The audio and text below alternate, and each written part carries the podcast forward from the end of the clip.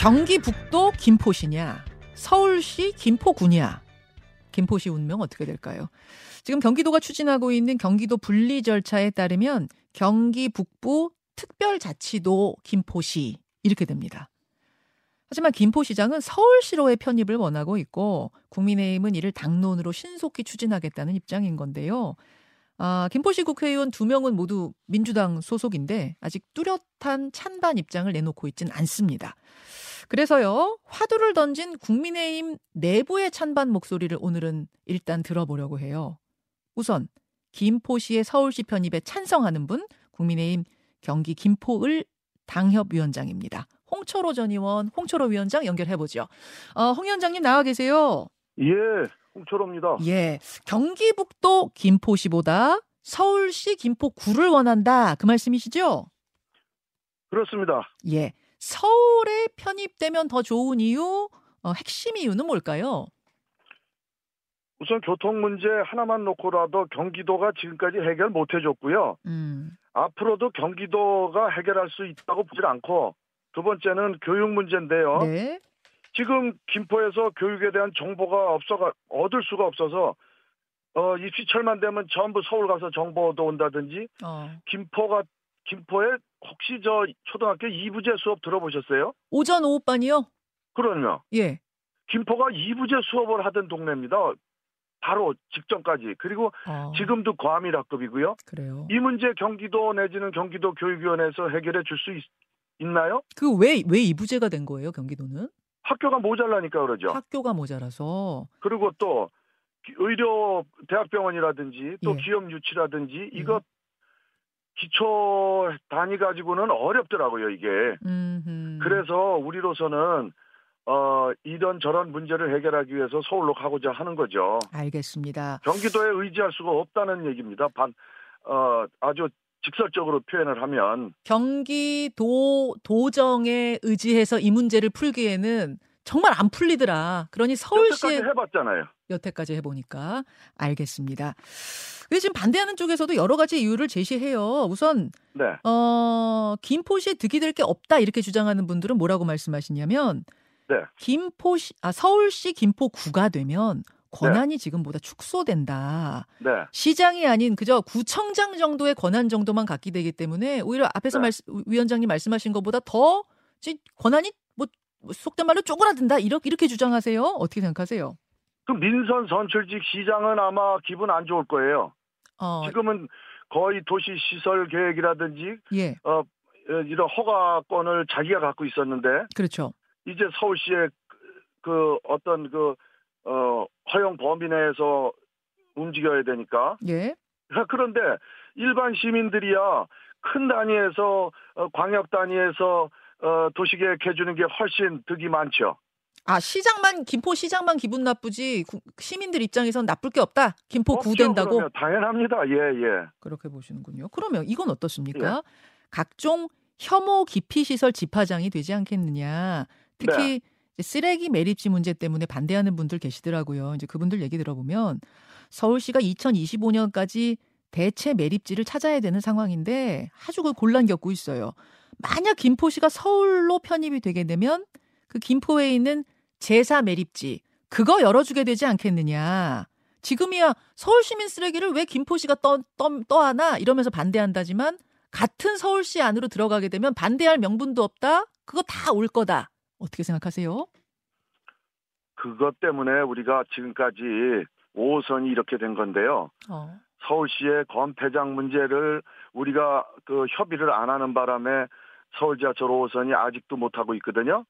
아 그게 그 더- 연, 연결돼 있는 문제라고 지금 보시는 아니요, 거군요. 덮어놓고 반대를 네. 했기 때문에. 그걸 안 들어주니까 서울에서도 요거 안 들어주고 뭐 이런 거예요 지금 상황이? 아니요, 당연했었거든요. 또 마찬가지거든요. 예 예. 이게 지금 서울시 편입하고 그거하고 왜 벌써 결부를 하죠? 음. 저는 그거는 네. 반대를 위한 반대하는 분들이 만든 논리고요. 어, 그것을 확산시키는 사람이 누군지 대충 알 것 같아요. 아, 누- 왜냐하면, 예. 아니, 지금 산매립지도 예. 아직도 가용 공간이 많이 남아 있고요. 음흠. 우리 국민들 위대하십니다. 지금 분리수거가 점점 정착되면서 매립량이 엄청 줄은 건 혹시 아세요? 그리고 또 음. 소각장도요. 구리시에 있는 소각장이요. 구리 시민들 사랑받고 있습니다. 거기 완전 청정 그 소각장이 돼서요. 이제 우리 국민들의 어, 수준을 너무 깔보는 말들이에요. 그리고 김포 국민을 너무 무시하는 얘기죠. 어. 그럼 그때 가서 예. 상황이 산매립지가 언제 매립 종료될지도 모르겠거니와 음, 그때 가서 서로 상의를 해야 할 문제지 음. 공해 문제를 먼저 앞에다 갖다 놓고 저 김포는 서울시의 어떤 그 권한을 가지고서 김포를 마음대로 어 이래라 저래라 할 수 있겠다. 음. 에이 그거는 너무 앞선 앞서 나간 얘기입니다. 어느 저 시민이 저한테 그러세요. 네. 서서 삼진 당하지 말고 예. 헛스윙이라도 해라 그러세요. 아, 그게 무슨 말이었어? 그게 무슨 아니 뜻이에요? 예. 아무 일도 안 하면 아무 일도 안 생긴다. 아, 어디서 그러니까 많이 들어본 얘기네요. 예, 예, 예. 너무들 그 저 반대를 위한 반대에 귀 기울이실 필요는 없습니다. 아, 그때 가서 예. 서로 협의해서 하는 거죠. 알겠습니다. 이거 일, 일찌감치 걱정을 어, 사서 해가지고 이거 될 일도 안 되게 하지 말아라 그런 말씀이신 것 같아요. 그럼요. 그러면 서울 집중화 문제는 어떻게 보십니까? 뭐 지역의 당협위원장이기도 하시지만 또 전 국토를 생각하시는 정치인이시니까 질문드립니다. 서울 집중화가 더 심해지지 않겠느냐? 안 그래도 네. 인구 절반이 지금 뭐 이 이 수도권으로 몰려들고 특히 서울로 몰려들고 이러고 있는데 네. 지역 균형, 지방 발전 네. 이런 걸 해치지는 않는 거냐? 어떻게 생각하세요? 그러면은 이거 한번 질문을 해볼게요. 예. 그럼 메가 서울은 안 되고 네. 메가 경기도는 된, 된다는 논리여야 되잖아요. 그 그건 또 수도권인데 어떻게 또 연결이 되죠? 메가 경기도라니요? 지금 경기도가 1,400만이잖아요 인구가. 예. 그리고 대한민국에서 제일 큰 면적을 가지고 있잖아요. 그렇죠. 그러면 이건 메가 아닙니까 이거는? 음. 수, 수도권 내에 경기도와 서울이라는 것은 불가분의 관계거든요. 서로가 인구 인구만 해도요. 이쪽에서 풍선 효과처럼 이쪽에서 밀면 저쪽이 늘어나고요. 그렇죠. 저쪽이 살기 힘들면 이쪽이 늘어나고 그래요. 네네. 그러니까 총량 불변의 법칙이라고 저는 보는 거예요. 그런데 그, 그런데 예. 행정구역이 김포가 서울로 바뀌었다고 해서 예. 서울 인구가 늘어나는 것이 경기도 인구가 주는 거죠. 아. 그러면은 수도권 전체 인구 속에서는 움직이는 거지 음. 그것이 어디서 어 소멸되고 한 한쪽에서 생성되는 건 아니잖아요. 어차피 수도권으로 봤을 땐 총량의 법칙이 그대로 적용되는 거다 그아 말씀이시죠? 그러면 그 경기도가 이 비대해지는 것 때문에 김동연 지사가 경기 북도 남도를 나누겠다. 그동안 이제 경기도 뭐 권한 이런 문제 때문에 지사들이 잘 못했던 건데 내가 하겠다 해서 이제 분도한다고 하고 게다가 수도권만 보면은 총량의 법칙 맞는데 다른 지역들의 소외감 왜 자꾸 수도권만 특히 서울 중심으로 더 키워가는 거에 대한 소- 소외감 같은 것도 분명히 있거든요. 그 부분은 어떻게 보세요? 지금 저 지방 소멸론까지들 얘기하시는 분이 계시거든요. 맞습니다. 그거는 국가 차원의 얘기지 음, 수도권이 지방을 소멸시키는 건 아니거든요. 음. 수도권이 어떻게 지방을 소멸시킵니까? 수도가 잘 되면은 지방이 소멸되나요? 음. 그건 아니고요. 지금 북 이거 저 경기도가 안고 있는 문제는 두 가지입니다. 하나는 예. 북부권의 균- 불균형 발전, 예. 발전 못 하고 있는 거 해소시켜 줘야 되니까 이제 지사께서 이제 아마 도를 하나 더 만들겠다 하시는 것 같은데요. 예. 이 문제는요.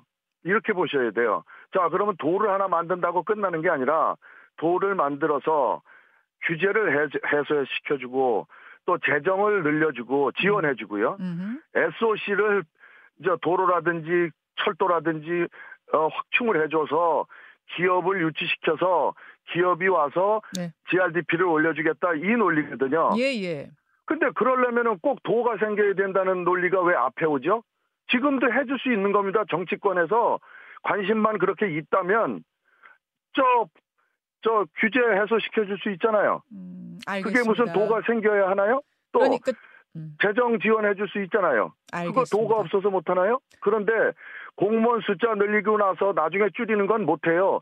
도가 하나 늘어나면요. 어, 인천시만한 공무원 조직이 생겨야 되거든요. 어허. 300만이 넘으니까요. 예. 그거 어떻게 나중에 가서 감당하려 그래요? 알겠습니다. 그거에 대한 비용은 산출이 됐나요? 그리고 또 하나가 뭐냐면 예. 경기도가 뭐 해결 못하는 게 뭐냐면 서울 생활권에 있는 우리 젊은 가장들의 문제입니다. 이 문제를 자기네가 어 여러 가지 시도를 해봤지만 음. 결국은 해결 못해서 아직도 서울로 출근하고 있잖아요. 자, 의원님. 서울에 예, 위원장님. 생활을 하고 있잖아요. 근데 그 문제를 예, 위원장님. 경기도가 해결해 줄라 그래야지 어떻게 한 가지만 해결하려 그러냐. 제 주장은 그겁니다. 자, 저희가요. 좀 시간 배분을 조금 해야 되다 보니까 일단 여기까지. 더 하시죠, 뭐 저하고. 뒤에 김재섭 위원장이 또 기다리고 계셔 가지고요. 일단 네. 여기까지 듣고 또 김재섭 위원장의 의견도 저희가 경청해 보겠습니다. 어, 홍철호 네. 위원장님 고맙습니다. 네. 예. 바로 이어가지요. 역시 국민의힘 분인데 이분은 우려하는 입장을 내고 계세요. 어, 서울시 도봉갑의 당협위원장입니다. 김재섭 위원장님 나와 계세요. 네, 안녕하세요. 도봉구의 김재섭입니다. 아, 국민의힘 전반적으로 찬성 의견이 많은 걸로 알고 있고 이르면 이번 주에 특별법도 발의한다고 하는 상황인데 김재섭 네. 위원장은 왜 우려, 왜 반대 입장이십니까? 뭐 여러모로 그런데요. 이 메가시티 서울이라는 계획이 예. 결국 서울의 경쟁력을 강화하자라는 얘기 아니겠습니까? 음. 근데 김포를 포함한다고 해서 메가시티 서울, 서울 경쟁력 강화 이거 안 된다라는 얘기거든요. 제가 있는 도봉구만 해도 서울이라는 타이틀은 달고 있지만은 예. 실제로 서울로서 받아야 되는 혜택은 하나도 못 누리고 서울로서 받아야 되는 규제는 다 받습니다. 그러다 보니까 재건축 재개발 지금까지 잘 안 됐죠. 어. 교통에 있어서도 사실상 경기도에게 도로나 철도들을 내어주는 상황이기 때문에 음. 저희 도봉구에 계신 분들은 다 서서 출근하거나 교통 지옥에 매일 시달려야 돼요. 근데 이런 기존에 있는 서울도 제대로 경쟁력 강화를 못하는 상황에서 예? 김포를 하나 더 붙여서 덩치만 키운다고 메가시티 서울, 서울 경쟁력 강화 이렇게 된다고 생각하지 않습니다. 저는 그런 의미에서라도 어. 그 오히려 내실 있게 서울을 잘 챙기자, 있는 서울이나 잘해보자. 아, 있는 라는 서울... 주장을 하는 겁니다. 있는 서울이나 잘 챙겨야지 지금 우리가 혹을 하나 더 붙일 때냐 뭐 이런 말씀이세요? 네, 그렇습니다. 어, 도봉구뿐만 아니라 그러면 서울 외곽 쪽 지역에 거주하시는 분들은 거의 비슷한 생각이십니까? 비슷한 생각일 겁니다. 왜냐하면 제가 있는 도봉도 그렇지만은 뭐 예. 노원, 그다음에 뭐 중랑 이런 데가 보게 되면 제가 서울이긴 하지만은 서울이기 때문에 오히려 재건축 재개발은 항상 후순위로 밀렸고요. 음. 저희가 경기도로 나아가는 모든 도로들을 다 내주는 상황입니다. 그렇게 되면은 저희 입장에서는 아니 우리는 서울이라고 받는 규제는 다 받고 서울이라고 받는 혜택은 하나도 못 받는데 음. 도대체 그러면 누구를 위한 서울이냐 누구를 위한 서울 경쟁력 강화라는 얘기가 대번에 나오지 않겠습니까 이게 비단 도봉구만의 문제가 아니라 이 동부 지역 전 서울 외곽 지역 전체에 계시는 주민들이 다 느끼는 문제일 겁니다.